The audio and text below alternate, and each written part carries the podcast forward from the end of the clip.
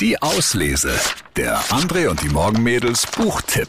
Ja, wir wollen euch, wir wollen Ihnen jetzt ein schönes Buch vorstellen. Das heißt Der kleine Gasthof an der Schleif, ist von Inken Bartels. Und ja, man kann es zusammenfassen, drei Generationen, drei Köchinnen und ein familiärer Landgasthof. Ganz genau. Ja, mehr muss man dazu eigentlich nicht sagen. Eine schöne Familiengeschichte.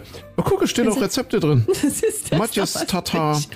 Kotelett vom Angler, Sattelschwein mit gebratenem Spargel. Probier's Das- dir mal schnell noch Ja, raus. Du, das kannst du mal probieren. Die Auslese. Den Podcast gern abonnieren. Überall, wo es Podcasts gibt.